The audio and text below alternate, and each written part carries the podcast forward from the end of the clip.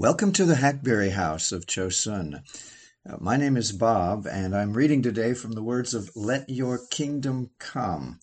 These are my own words, uh, actually, mostly scripture, though. Uh, just a few comments in between, as you've noticed. I'm only trying to put into the hearts of God's people the very words that God has promised about his kingdom that is coming.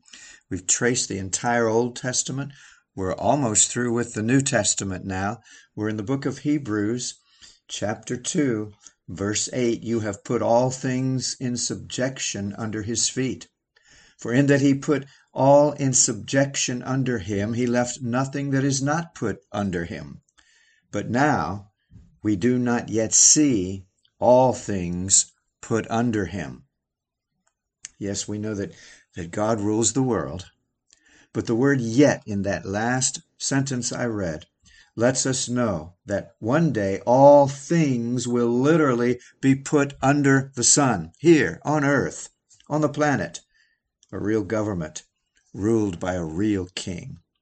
Hebrews 8 Because finding fault with them, he says, Behold, the days are coming, says the Lord, when I will make a new covenant with the house of Israel and with the house of Judah not according to the covenant that I made with their fathers in the day when I took them by the hand to lead them out of the land of Egypt, because they did not continue in my covenant, and I disregarded them, says the Lord. For this is the covenant that I will make with the house of Israel after those days, says the Lord. I will put my laws in their mind and write them on their hearts, and I will be their God, and they shall be my people. None of them shall teach his neighbor and none his brother, saying, Know the Lord, for all shall know me, from the least of them to the greatest of them. For I will be merciful to their unrighteousness, and their sins and their lawless deeds I will remember no more. Doesn't it surprise you a little to find that that New Covenant or New Testament are not originally church words. The new covenant was a promise to Israel.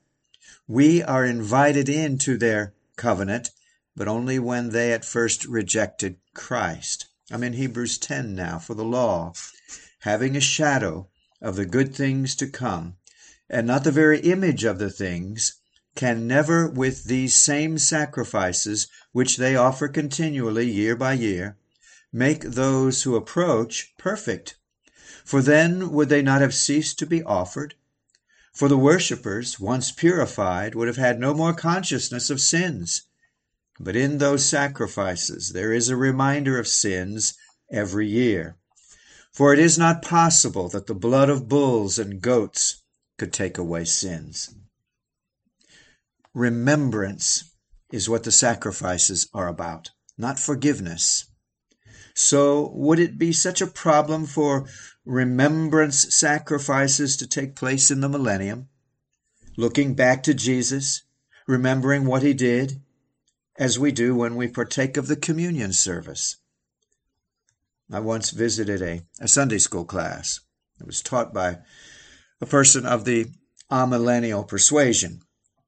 He invited the class to research for homework the book of Hebrews to see if they could find a future sacrificial system. And the more energetic among them were invited to scour the entire New Testament for such a topic. It would be difficult indeed to find such a thing in Hebrews, where the author is attempting to free people from dependence on the Old Covenant. What the feature, teacher failed to do is direct his students to the prophets. Now, the prophets are found in what we call the Old Testament, but the prophets are not Mosaic in character. They do not describe the old law, but simply tell about judgments and future glories of Messiah. They're so very valuable to the child of God and informative in this area of the kingdom. Why not look there?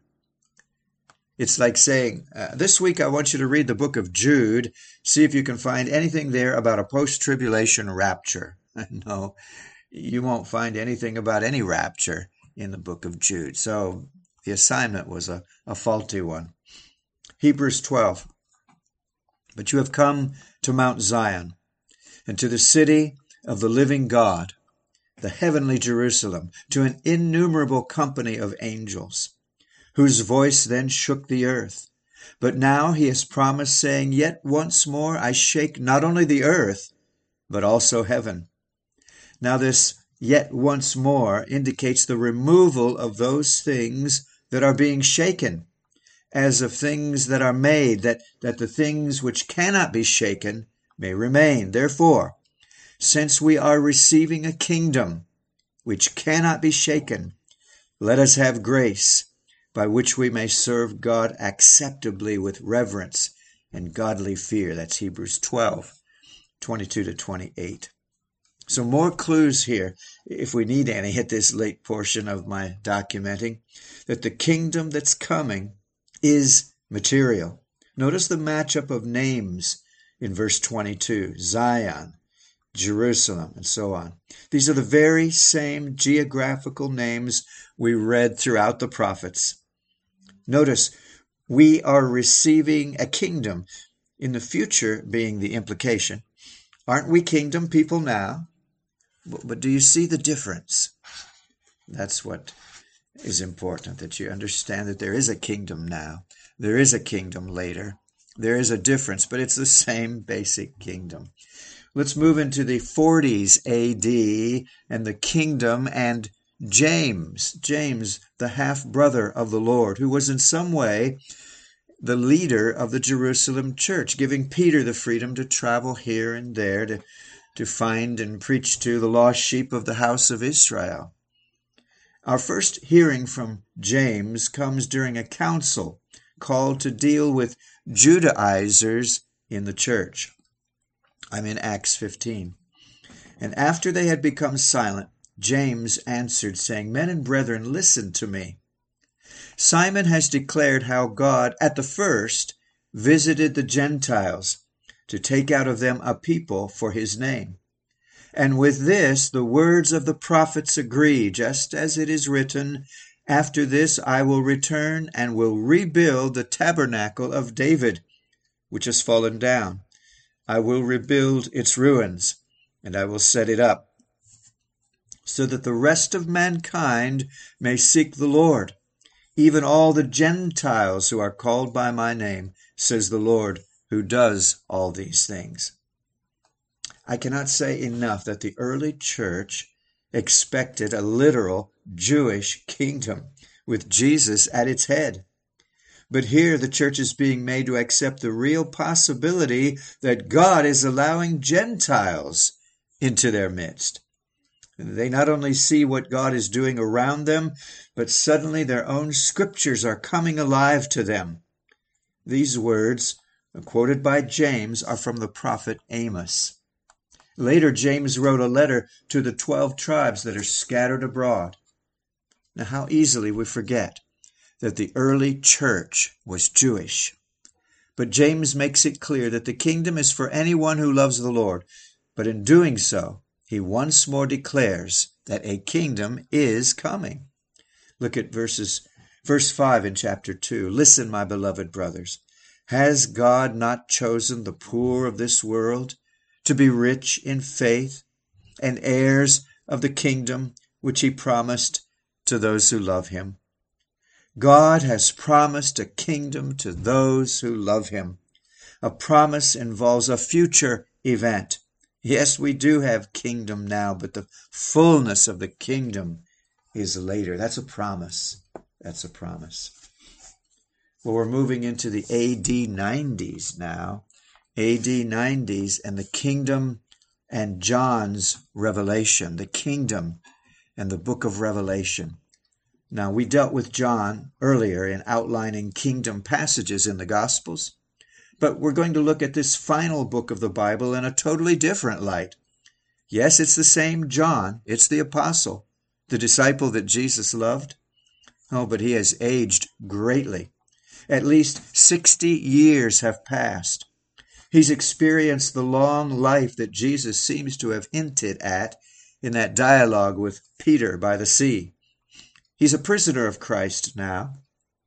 And as he has changed, uh, so has the Jesus that he once knew. Oh, Jesus cannot change in essence, but he has changed in appearance. His form is so overwhelming that John falls at his feet as dead. That certainly never happened while Jesus walked here with us. Even at the Transfiguration, there was room for a comment or two. Certainly, if there's going to be some abrogation of a literal kingdom, the book of Revelation is the last chance we have to read of it. But I can tell you up front, spoiler alert here, no, it's not going to happen. He's not going to abrogate the kingdom. The kingdom is here in Revelation, stronger than ever. Let's look at the greeting in the very first chapter, verses 5 and 6. This letter is from Jesus Christ, the faithful witness, the firstborn from the dead, and the ruler over the kings of the earth. To him who loved us and washed us from our sins in his own blood, and has made us kings and priests to his God and Father.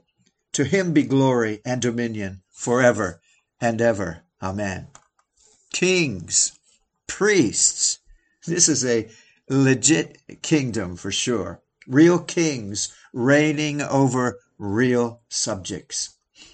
Chapter 1, verse 9 speaks of the kingdom and patience of Jesus.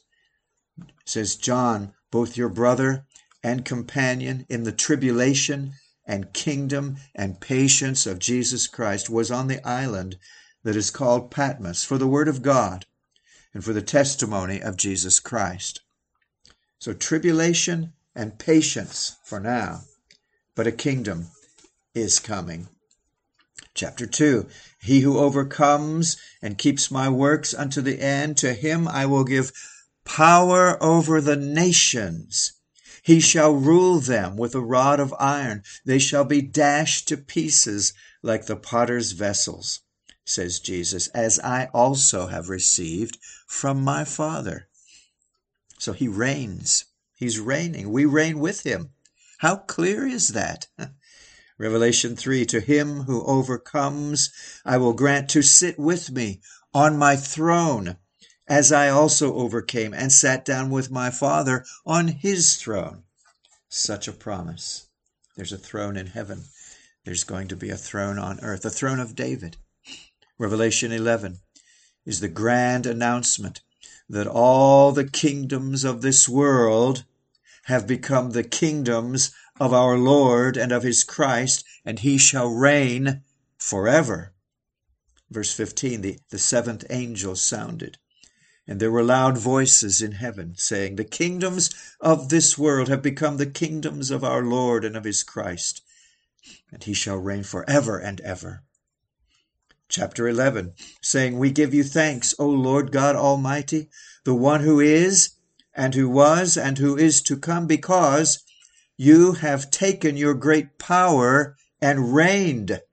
The nations were angry, and your wrath has come, and the time of the dead that they should be judged, and that you should reward your servants, the prophets and the saints, and those who fear your name, small and great, and should destroy those who destroy the earth. He comes to reign. He comes to reign. Have you picked up that theme yet? Revelation 12:10.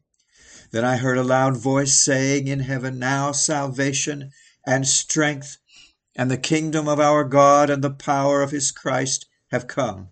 For the accuser of our brethren, who accused them before our God day and night, has been cast down. This chapter 12 tells us that when the dragon is cast out, the kingdom of our God comes. This is millennial thought. It's not that Jesus comes and destroys the world and starts over. It's that Jesus comes, takes over the government of the world, and that government rests on his shoulder. Paul tells us how that transitions later into an eternal reign with the Father. That's in 1 Corinthians 15. Judgments fall on the nations throughout Revelation the Babylonian world system and or church falls, and then his coming. Graphically portrayed in chapter 19. But first this in Revelation 15:4 Who shall not fear you, O Lord, and glorify your name? For you alone are holy, for all nations shall come and worship before you, for your judgments have been manifested. There it is, worldwide worship. Did you get it? Just like we were reading all through the prophets, worldwide worship. And now the end. You see how Revelation 19 connects seamlessly to Matthew 25. It's the same terrifying Jesus here as the Jesus who sits before the nations of the world in Matthew and sends some to hell, some into his kingdom. Please understand that he brings his saints with him. They're not the sheep and the goats of Matthew 25. Look at Revelation 19. Now I saw heaven opened, and behold, a white horse. And he who sat on him was called faithful and true. And in righteousness he judges and makes war. His eyes were like a flame of fire, and on his head were many crowns. He had a name written that no one knew except himself. He was clothed with a robe dipped in blood, and his name is called the Word of God. A description of the coming King. It's awesome, powerful, true. Not the meek Savior who gave his life thousands of years before. He's ready now to make war while he tenderly cares for his sheep. Verse 14, he is accompanied by saints and made righteous. The, the saints have been made righteous by him. Revelation 19:14 and the armies in heaven clothed in fine linen white and clean followed him on white horses. Verse 15 he strikes the nations. He defeats them quickly. He pours out the wrath of God on all his enemies and they are many. He begins his rule with them as predicted in Daniel and so many other places. Do you remember where the rod of iron is predicted Revelation 19. Let's read about it. Now out of his mouth goes a sharp sword, that with it he should strike the nations, and he himself will rule them with a rod of iron. He himself treads the winepress of the fierceness and wrath of Almighty God. Do you see? We transition right away from his coming into his rulership over the world. There's no destruction of the world here. There's a takeover of the world. Verse 16, he is, as in chapter 11, King of kings and Lord of lords. It says, and he has on his robe and on his thigh a name written, King of kings, Lord of lords. That's not just poetry, that's actual fact. Verse 20, he makes short work of the Antichrist and his assistant, throws them into the lake of fire. It says, Then the beast was captured and with him the false prophet who worked signs in his presence, by which he deceived those who received the mark of the beast and those who worshipped his image. These two were cast alive into the lake of fire, burning with brimstone. Are you agreed on all of this? I think everybody listening to me right now is totally agreed. Now watch carefully. We're going from Revelation 19 to Revelation 20. The chronology continues. There shouldn't be a chapter break, no need for it. Keep going with the chronology, no need to change gears. The flow of history continues. No chapter division. Chapter 20, Revelation. We're going to reserve till next time. Revelation chapter 20. And with that, we will, Lord willing, finish uh, the Bible part of this story. And then there's a little bit left as we trace the kingdom message through history. Do stay with us. This is such a critical portion of this documentation. God bless you. And this is the Hackberry House of Chosun. Lord willing, we'll talk again real soon. Bye bye.